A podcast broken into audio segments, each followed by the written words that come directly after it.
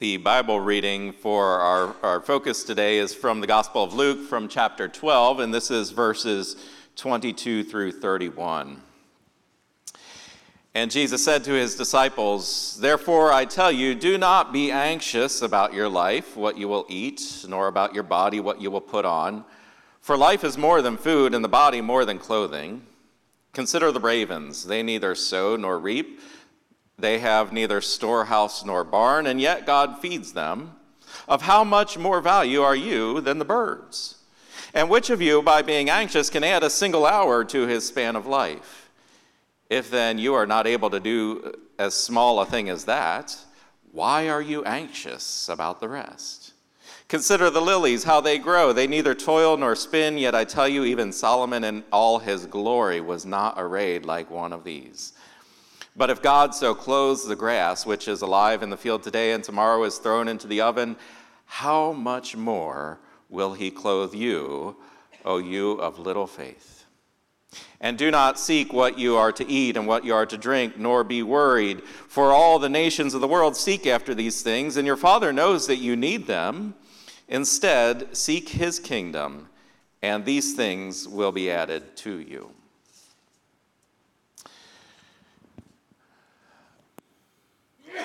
My biggest hesitation about this uh, book, Questions Jesus Asked, is at first glance, it seemed to me that chapter 2 and chapter 3 were about the same thing. Is it just me? Many of our small groups and Sunday school classes are, are looking through this, this book by Magrey deVega. Each chapter explores a different question that Jesus poses to his followers.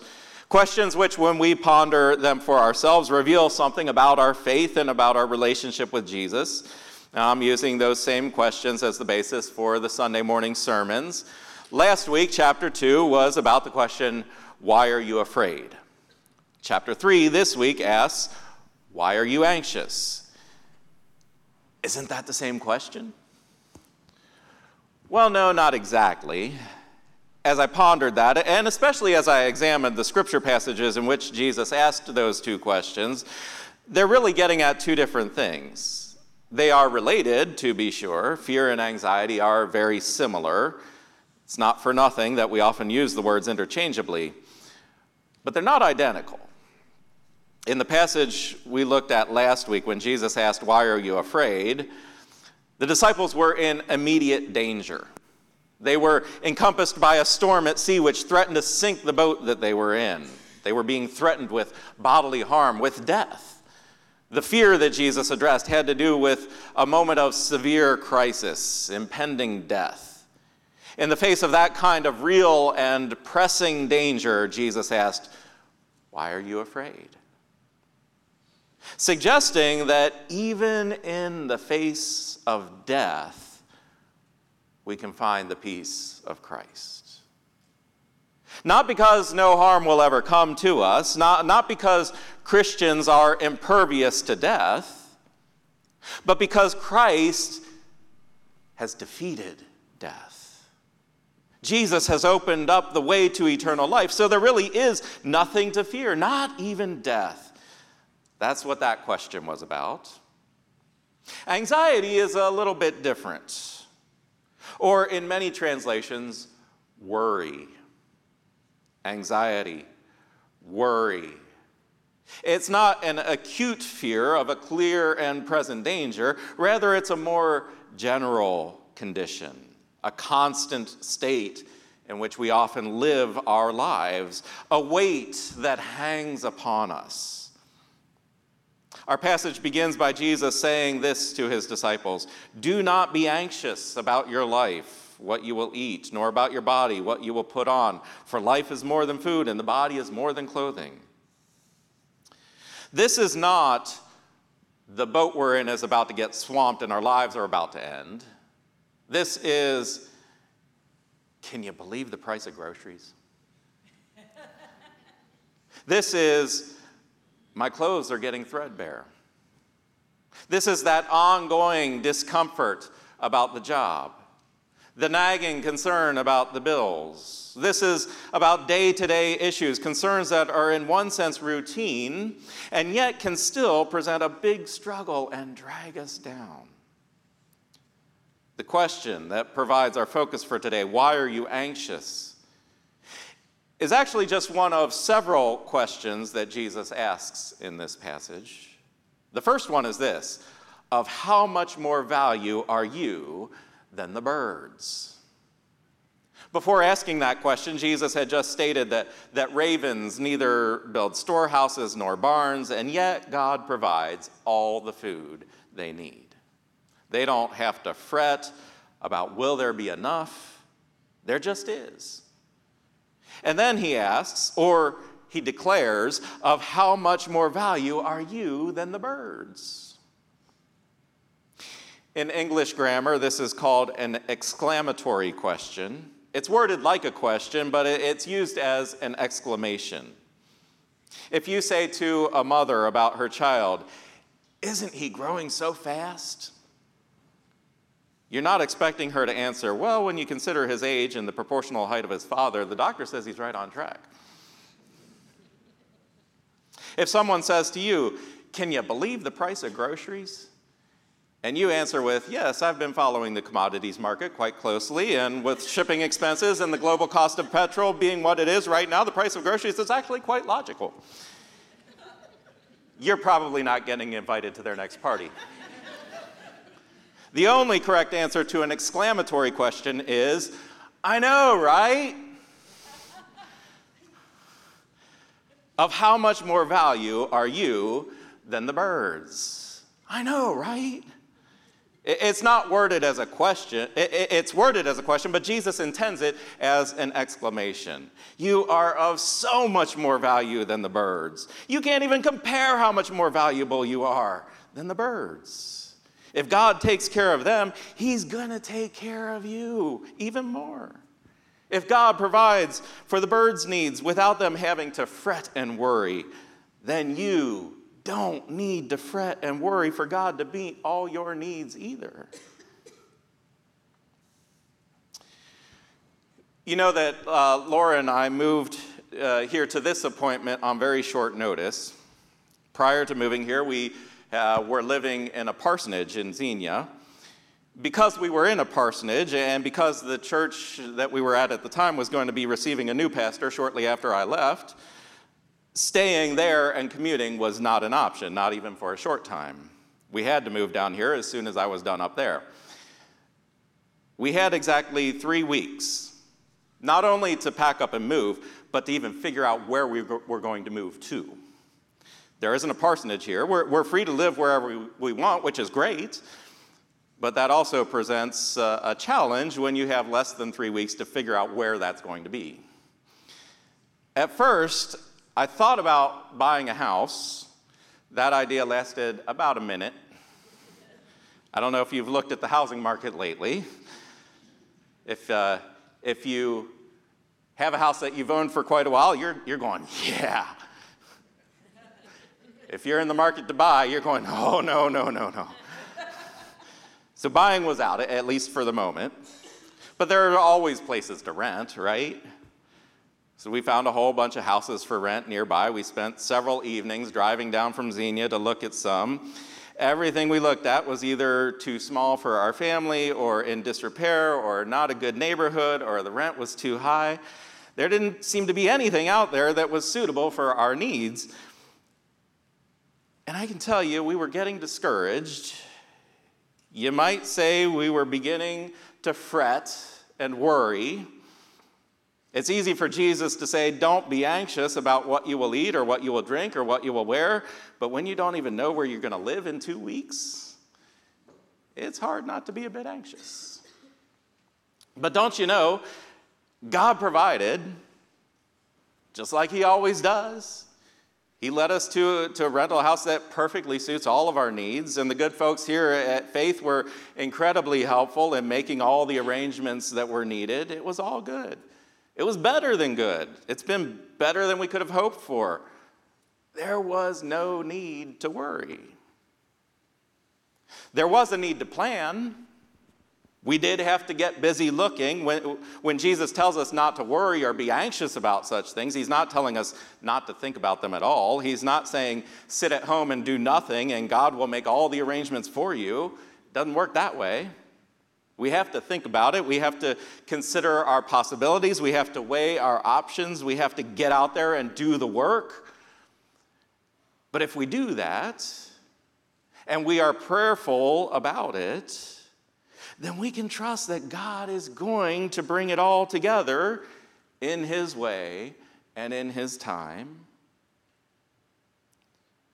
But that sometimes is what causes the anxiety, isn't it? We want to do it on our timetable. We want to be in control.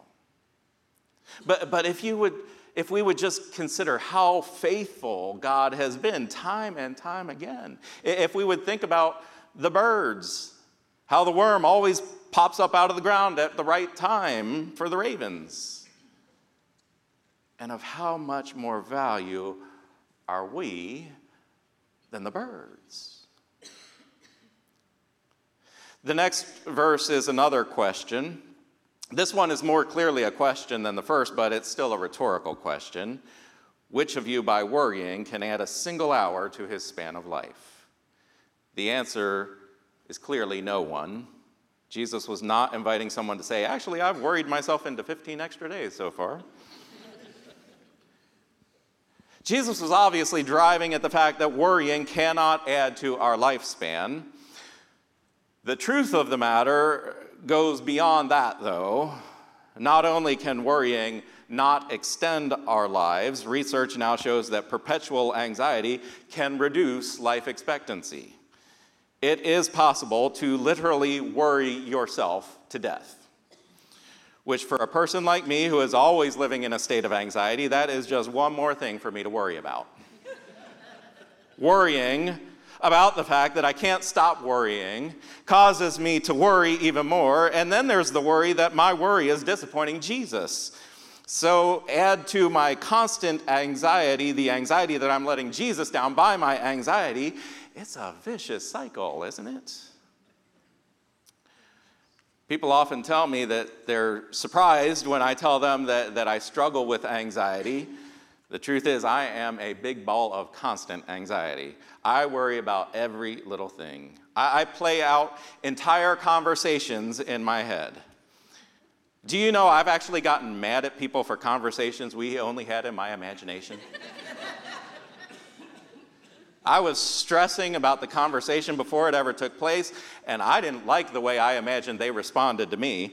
And, we got into this huge argument, and it was all in my head.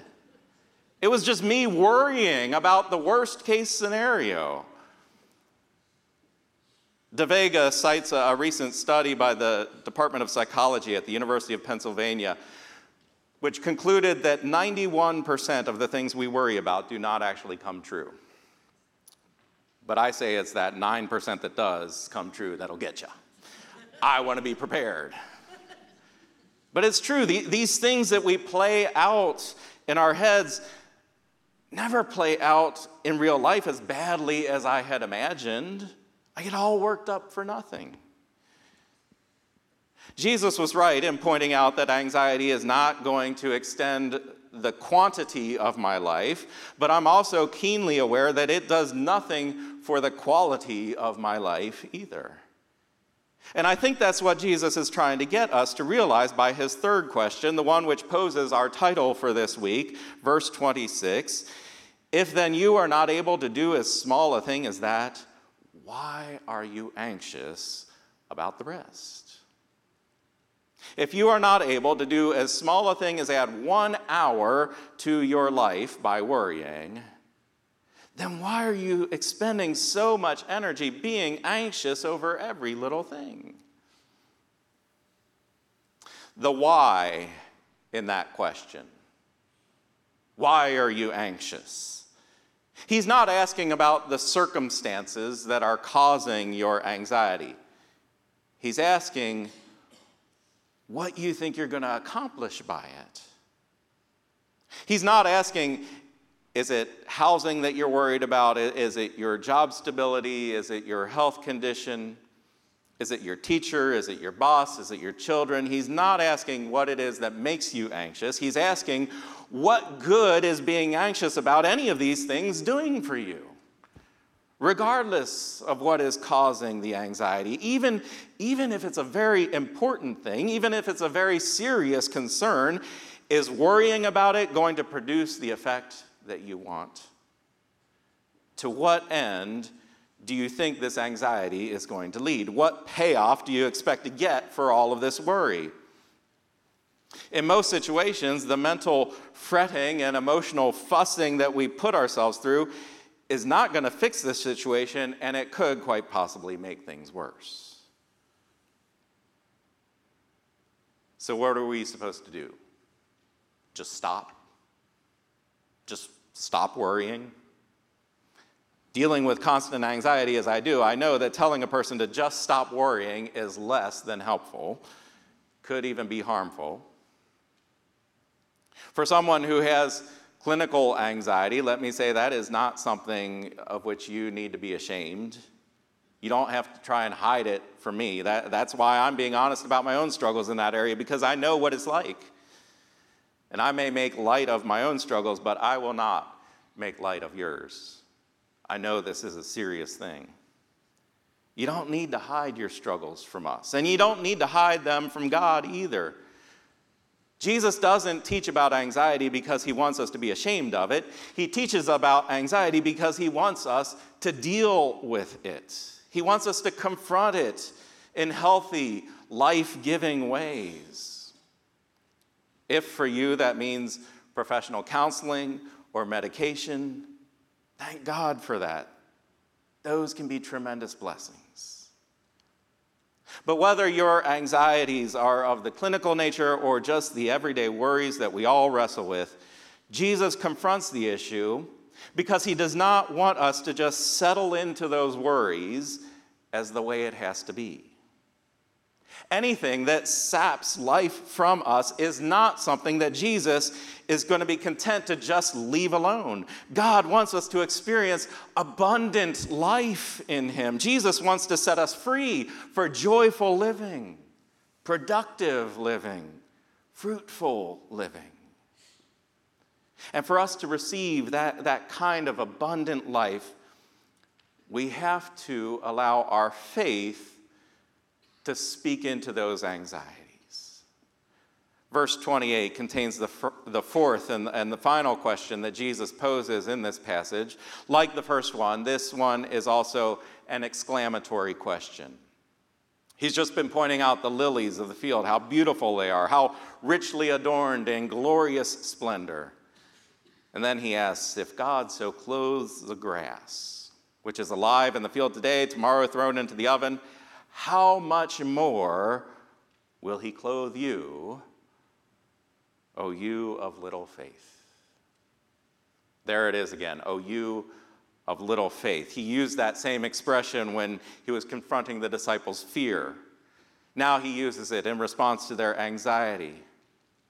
I don't think he does that to make them worry that they're not faithful enough. That would be counterproductive, giving them and us one more thing to be anxious about.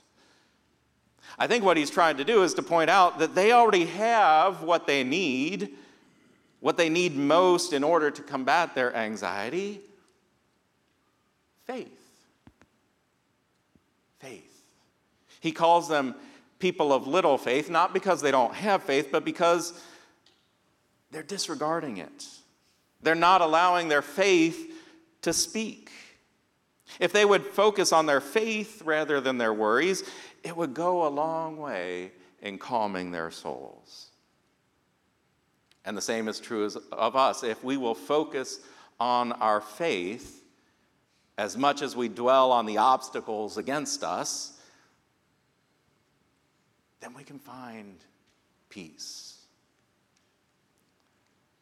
When I reflect on, what God has done for me in the past, all the times that I felt like I was up against a wall, but God opened a new door. All the times I felt ill equipped, but God brought me through. Makes it a whole lot easier to find that calm assurance for the present moment. I talked earlier about Laura and I moving and the anxiety of having to find a suitable home on short notice. But you know, I've been through that before. I experienced a very similar situation when I was preparing for seminary. I was getting frustrated because I knew I was following God's call, but I couldn't find a place to live where I could follow God's call. You know what? God came through just the right place at just the right time.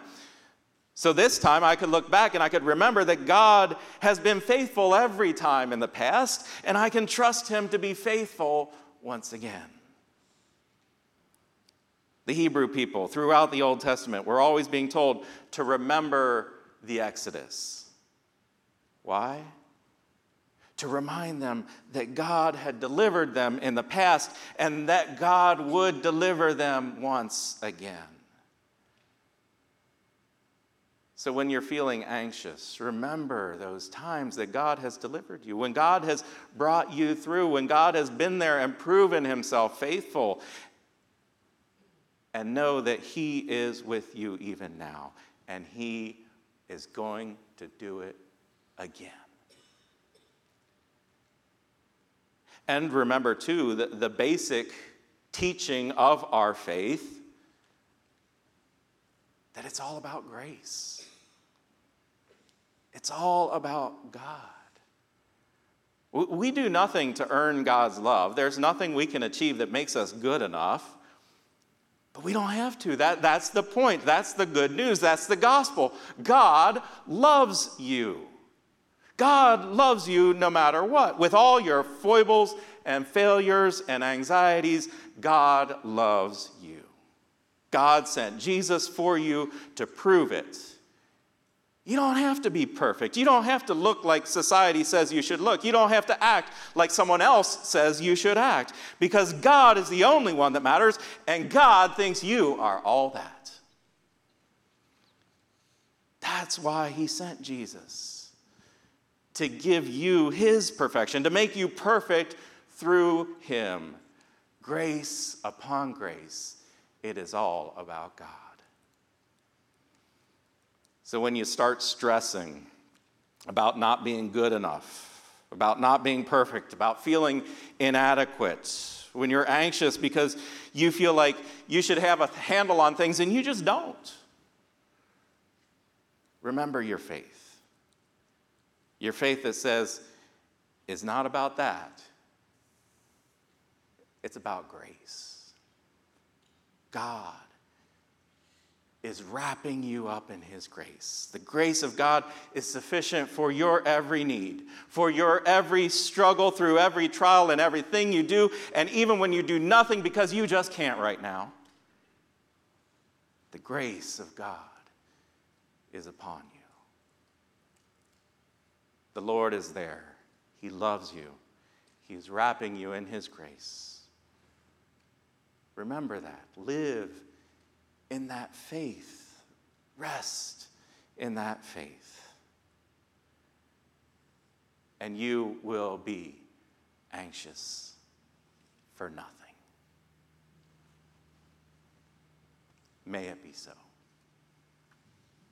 Let us pray. Oh Lord, thank you for being there for us. Thank you for all those times in the past, Lord, when you have brought us through even when we could see no way. Thank you, Lord, for reminding us time and time again how truly loved we are by you, how graciously you provide for our every need. And help us, Lord, when we feel those anxieties creep up, when we begin to, to worry about all those little things remind us of the big thing, which is your love, your provision, your grace, and your mercy, that you have claimed us as your own, and that that claim will endure forever. That we can entrust ourselves entirely to you, Lord. Thank you. Thank you for that reminder. Thank you for that mercy. Lord, continue to work within us to ease those anxieties, to grow our faith, to increase our reliance upon you and to let us experience that sense of peace. The peace of knowing that we are your own, for you have claimed us in Jesus Christ. It is in his name that we offer our worship, our prayers, and our very lives.